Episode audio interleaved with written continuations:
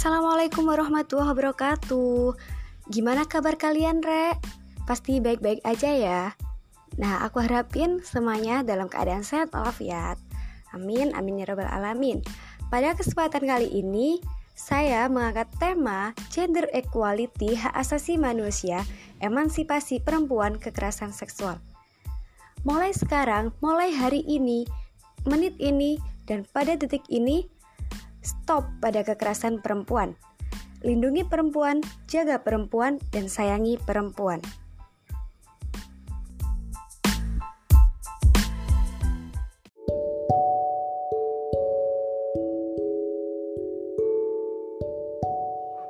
Hak asasi manusia menjadi suatu konsepsi adanya kesadaran manusia terhadap hak-hak yang melekat dalam setiap individu. Hak asasi manusia menjadi suatu konsepsi adanya kesadaran manusia terhadap hak-hak yang melekat dalam setiap individu. Fenomena pelanggaran HAM memiliki beragam bentuk, mulai dari yang paling sederhana hingga yang demikian kompleks menjadi refleksi betapa luas dan melekatnya hak asasi manusia dalam setiap sendi kehidupan. Salah satu wujud pelanggaran hak asasi manusia yang tak boleh luput dari perhatian masyarakat ialah kekerasan seksual yang dapat terjadi di berbagai negara, tak terkecuali adalah negara kita sendiri, yaitu negara Indonesia. Berbagai negara telah berkomitmen melalui berbagai kebijakan atau regulasinya dalam menanggulangi dan mengentaskan akar permasalahan kekerasan seksual yang sering waktu kian merambat secara sporadis hingga menjalar ke berbagai kalangan, tak hanya wanita, namun pria. Menurut National Sexual Violence Resource Center atau NSVRC, Kekerasan seksual terjadi ketika seseorang dipaksa atau dimanipulasi oleh orang lain untuk melakukan aktivitas seksual yang tidak diinginkannya atau tanpa persetujuan pihak tersebut. Siapa pun dapat menjadi korban kekerasan seksual, baik anak-anak, remaja, orang dewasa, bahkan orang tua.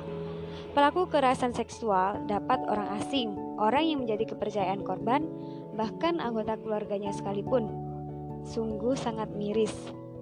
Kekerasan seksual memiliki ragam bentuk, mulai dari pemerkosaan, hubungan incest atau sedara, kekerasan seksual dengan anak di bawah umur, pelecehan seksual,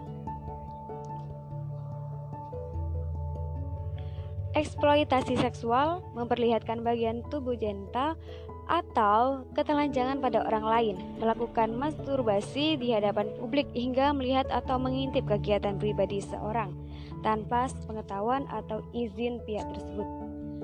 Dengan meninjau kembali target atau calon korban kekerasan seksual, nyatanya dapat berasal dari beragam golongan usia maupun gender. Sepanjang 2008 sampai 2020, Komnas Perempuan telah mengeluarkan catatan merah terkait tingginya eskalasi korban kekerasan seksual di Indonesia. Berdasarkan catatannya, peningkatan jumlah korban kekerasan seksual pada perempuan dewasa meningkat lebih dari 700%. Korban anak perempuan meningkat 65%, korban pelecehan seksual secara online naik 300% dan kelompok disabilitas melonjak hingga 47% dalam kurun satu tahun dari 2019 hingga 2020. Kemudian berdasarkan kepada data dari Lembaga Advokasi Perempuan dan Anak menemukan fakta bahwa selama pandemi COVID-19 ini Lonjakan kasus kekerasan seksual berbasis online juga meningkat yang dalam tempo waktu setengah tahun terdapat empat kasus. Jumlah ini tergolong tinggi sebab jika kita bandingkan dengan laporan 2019 dalam setahun angka kasusnya adalah dua kasus. Fenomena ini juga baru data dari korban yang bersedia melapor dan dari orang lain yang melaporkan tindak asusila tersebut. Belum termasuk korban tersembunyi yang tidak melaporkan dirinya telah menjadi korban kekerasan seksual. Sederhananya, permasalahan kekerasan seksual masih menjadi fenomena gunung es di Indonesia. Sungguh sangat miris sekali. Kami sebagai wanita ingin terpenuhi hak-hak asasi manusia kita.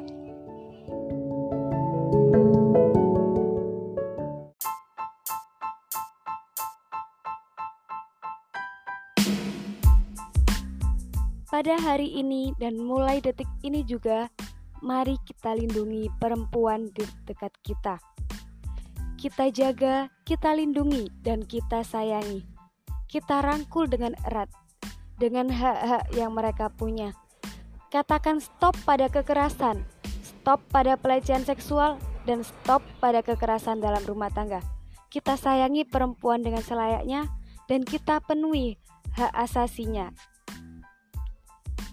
Sekian podcast dari saya.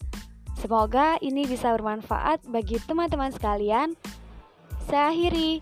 Wassalamualaikum warahmatullahi wabarakatuh.